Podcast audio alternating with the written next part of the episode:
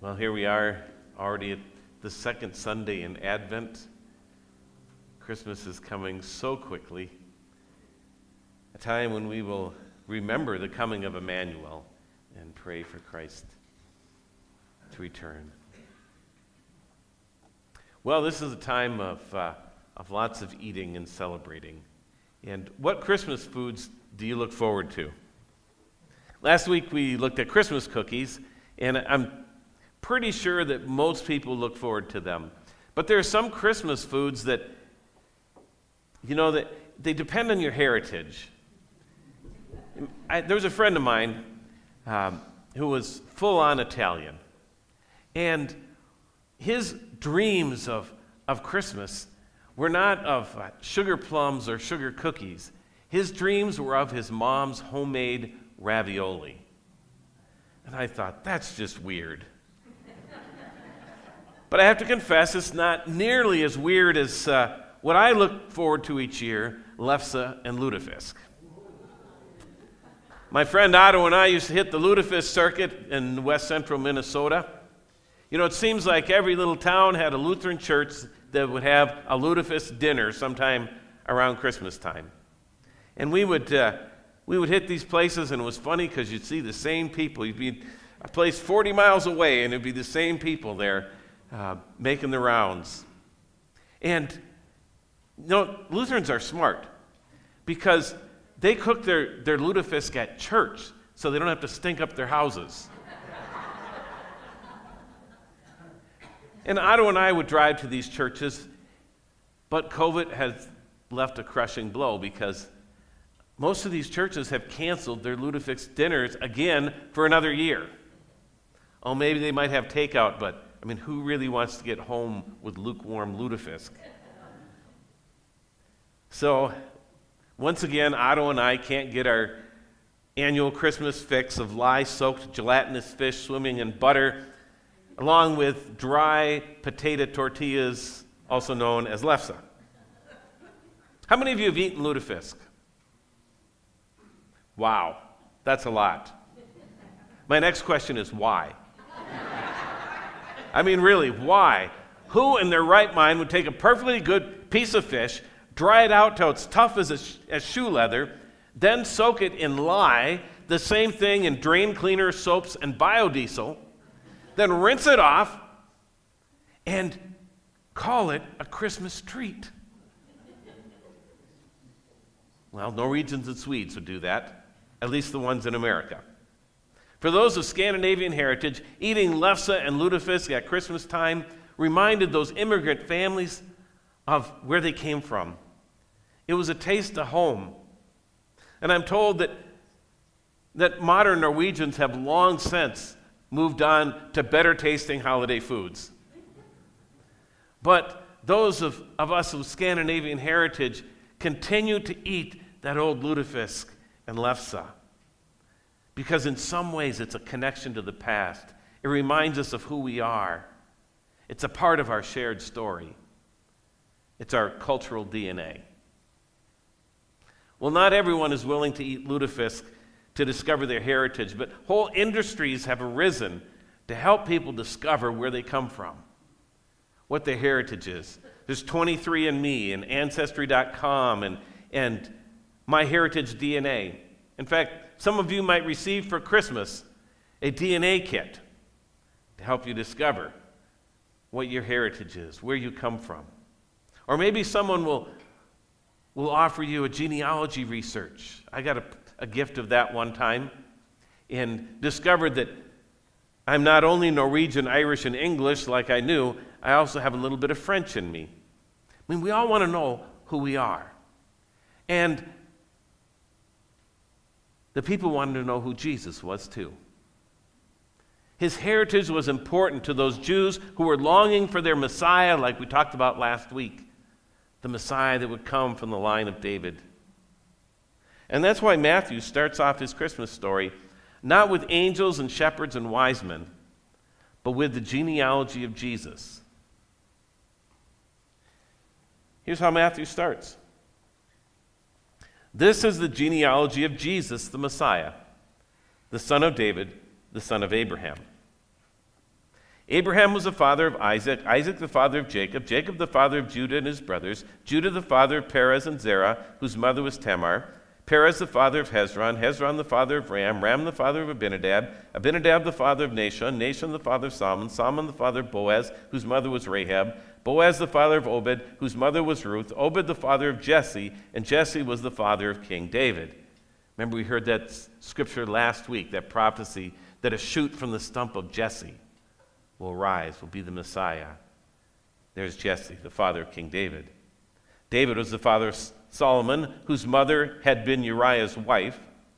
Solomon, the father of Rehoboam, Rehoboam, the father of Abiah, Abiah, the father of Asa, Asa, the father of Jehoshaphat, Jehoshaphat, the father of Jehoram, Jehoram, the father of Uzziah, Uzziah, the father of Jotham, Jotham, the father of Ahaz, Ahaz, the father of Hezekiah, Hezekiah, the father of Manasseh, Manasseh, the father of Amon, Amon, the father of Josiah, and Josiah, the father of Jeconiah and his brothers at the time of the exile to Babylon. Now we got up to about 500 years before Jesus. After the exile to Babylon, Jeconiah was the father of Shealtiel, Shealtiel the father of Zerubbabel, Zerubbabel the father of Abiad, Abiad the father of Eliakim, Eliakim the father of Azor, Azor the father of Zadok, Zadok the father of Achim, Achim the father of Elihud, Elihud the father of Eleazar, Eleazar the father of Matthan, Matthan the father of Jacob, and Jacob the father of Joseph, the husband of Mary, and Mary was the mother of Jesus, who's called the Messiah. So, how often do you read that as part of the Christmas story? Probably about as often as you have lutefisk. Like, never. we skip over these genealogies because we think they're boring. And for Matthew's audience, Jesus' genealogy was far from boring because it said who he was, where he's from. Matthew writes to a Jewish audience, and that audience wanted to know Jesus' heritage because it would answer their questions. And Matthew explains how Jesus can trace his roots back to the very beginning of the Jewish people, back to Father Abraham, and he gets there through King David.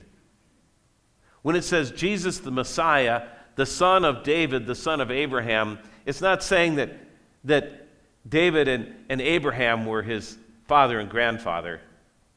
It's saying that he is in their family line, that that's his heritage. He's a descendant of them, it's his ancestry. And in typical Jewish fashion of the day, the line is traced back through the men. But did you notice the, the different women that show up into that genealogy? This would have been very odd for women to show up in a genealogy of the day. But Matthew includes a number of women. He talks about Tamar, who seduced her father in law to get pregnant. He mentions Boaz's mom, Rahab, who was a Canaanite prostitute. Obed's mom, Ruth, was a foreigner from Moab. And Solomon's mom was Uriah's wife until David slept with her and sent Uriah off to the front in the war to be killed. Now, you would think if Matthew was going to, going to mention some women, that if he was going to go to those lengths to call them out, he would have, have picked the most noble, the most uh, remarkable, and the least controversial people. But instead, he picks these messy, complicated women. It's as if he, if he want, it's as if he wants to emphasize that Jesus comes from a family just like yours and mine. Messy, complicated, with victims and perpetrators, with, with people that are, are insiders and people that are outsiders, people you admire and people that you wish weren't in there. Families are like that, even Jesus. And Matthew's genealogy says to the Jewish people, Jesus is one of us. He's got that same crazy, messed up heritage that, that we do a heritage that goes all the way back to the very beginning of the people of Israel, back to Abraham. So that's Matthew's genealogy. Luke also has a genealogy. Don't worry, I'm not going to read it all. And Luke's genealogy is different. See, Luke is, isn't writing to a Jewish audience. Luke was traveling with Paul around the, the Greek world, and he gives a genealogy that doesn't stop with Abraham, but goes all the way back to Adam, to the very beginning of people. It starts off now, Jesus himself was about 30 years old when he began his ministry. He was the son, so it was thought, of Joseph, the son of Heli, the son of Matthat, the son of Levi, the son of Melchi, son of Jannai, son of Joseph, etc., etc., the son of Enos, the son of Seth, the son of Adam, the son of God. Luke's genealogy says that Jesus belongs to all of us. His heritage goes all the way back to the beginning of people, to Adam. And then John goes back even further. John gives a very brief genealogy, a genealogy that goes back before Adam, before creation.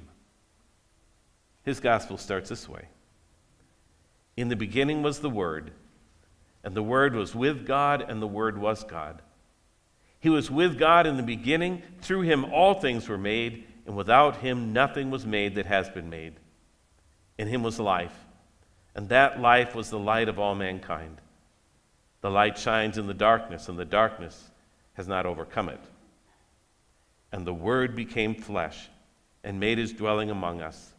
We have seen his glory, the glory of the one and only Son, who came from the Father, full of grace and truth. John's genealogy says that not only is Jesus one of us, but Jesus is also God, the Word of God made flesh. These are Jesus' roots. It's why he can be Emmanuel, God with us. And Jesus, who will save his people from their sins, as the scriptures tell us. If he were not from the line of David, if he were not the Jewish Messiah, if he were not the Son of God, then all these other stories about Jesus wouldn't mean anything. He couldn't be our Savior, he couldn't be our Lord. See, Jesus' roots are important. And so are ours. I don't mean whether you're Norwegian or Korean or, or Mexican, I mean our deepest, deepest roots. The ultimate story of who we are. Because if you dig deep, you'll discover something even more surprising than your DNA. You'll discover that we are not from here, or from Africa, or, or Asia, or Europe our citizenship, our homeland, is God's heavenly kingdom. Philippians chapter 3, verse 20 says this But our citizenship is in heaven, and we eagerly await a Savior from there, the Lord Jesus Christ. As a Christian, the Bible's 23andMe test says not that you're 30% Norwegian and 50% East African and 20% Native American. The Bible's 23andMe test says you are 100% a citizen of God's kingdom. Here on earth, we're just pilgrims. We're just immigrants. And like the Norwegians longing for the lutefisk of their homeland, we long for our home with God. The book of Hebrews in the Bible talks about all those who lived by faith in the hundreds of years between when they heard about the coming of the Messiah and when that first Christmas happened. We talked about that last week. How it was 700 years between Isaiah's prophecy of, For unto us a child is born, to us a son is given. And he'll be called Wonderful Counselor, Mighty God, Everlasting Father, Prince of Peace. 700 years of history between that promise and the birth of Jesus. And Hebrews says that, that all during that time, our ancestors in faith had to live by faith, trusting that the Messiah would come even if he didn't come in their lifetime. And Hebrews says that they also lived with the realization that this life, this world, is not their home. They were just passing through immigrants and visitors. Listen to uh, Hebrews chapter 11, verse 13. All these people were still living by faith when they died. They did not receive the things promised. They only saw them and welcomed them from a distance, admitting that they were foreigners and strangers on earth. They may not have known when the Messiah would come, but they knew that their home was with God. And so, who are you? What is your heritage? Where is your homeland? As a Christian, you are 100% a citizen of God's kingdom. More than that, your spiritual DNA tells you that not only are you a citizen of God's kingdom, you are a member of God's family. 1 John chapter 3 says this See what great love the Father has lavished on us, that we should be called children of God, and that is what we are. That is what we are. And it goes all the way back to our great, great, great, great, great, well, you get the picture. It goes back to the very beginning. Remember when in chapter 1 of Genesis, where people are created. So God created mankind in his own image. In the image of God, he created them. Male and female, he created them. Every one of us. No matter what country we come from, no matter what language we speak, what color our skin, what gender, what background, what traditions we hold on to, every one of us is from God, and through Jesus Christ, we can know God and return to God as part of His heavenly kingdom. That's our story. That's who we are. We are children of God, we are citizens of heaven. And don't let anyone ever tell you anything different. And don't put yourself down either. You are a child of God. And me too. And that makes us brothers and sisters and aunts and uncles, nieces and nephews. We are all part of God's family. Ancestry.com might say that we have different families, but Ancestry.God says that we belong to the same family, whether you eat lutefisk or ravioli. Mm-hmm. We are part of God's family. And wouldn't it be nice if we treated each other that way, no matter what? A few weeks ago, you might have caught the story of a grandmother who accidentally invited a complete stranger to Thanksgiving dinner. She thought she was texting her grandson, but five years ago, Wanda Dench sent a text that instead of going to her grandson, went to another young man, 17 year old student named Jamal Hinton. He texted back, You're not my grandma. And, and, then he, and then he teased her and said, Can I still get a plate though? And, and she said, Sure you can. That's what grandmas do. We feed everybody. And so Jamal went. And they had such a good time that Grandma Wanda, as he calls her now, invited him back the next year and the year after that. The last year, 2020, was a tough year because both Wanda and her husband got COVID, and her husband didn't make it. And so the, the Thanksgiving dinner was, was pared down to just immediate family. It was Wanda and her daughter and that grandson who was supposed to get the text, and Jamal and his girlfriend. Now, I don't know what 23andMe would say about their DNA. But I know that Wanda would tell you that they're family. The Bible says that we're family too brothers and sisters in Christ, children of God. May we treat each other as such. The Christmas story, and even these genealogies, they connect us to our family story. The story of salvation, the story that runs all the way from Jesus back down to creation and even beyond. We belong to God's family, and God went to extravagant lengths, even coming as one of us, to remind us of that and to bring us home. I don't know what your family Christmas traditions are, but they're wonderful things. Even lefse and lutefisk, or whatever it is that, that you use to celebrate. But no matter what we use, no matter what foods we eat, we're all part of God's family, children of God, and brothers and sisters of each other in Christ. And that's even better than Lefse and Lutefisk. Well, I wanted to end today by giving you advice of where you could go to find a lutefisk dinner. but I could not find a lutefisk dinner. Uh, all, all of the churches um, have canceled again for this year in the area that I could find. Um, and so you're just going to have to wait another year. So instead, I'll just uh, end with a, uh, a lutefisk joke. What do the Minnesota Vikings and lutefisk have in common? They both can stink up the place. so, okay. Do you know there's a website uh, called Groaners where you can find these really bad jokes? Well, anyways, let us pray.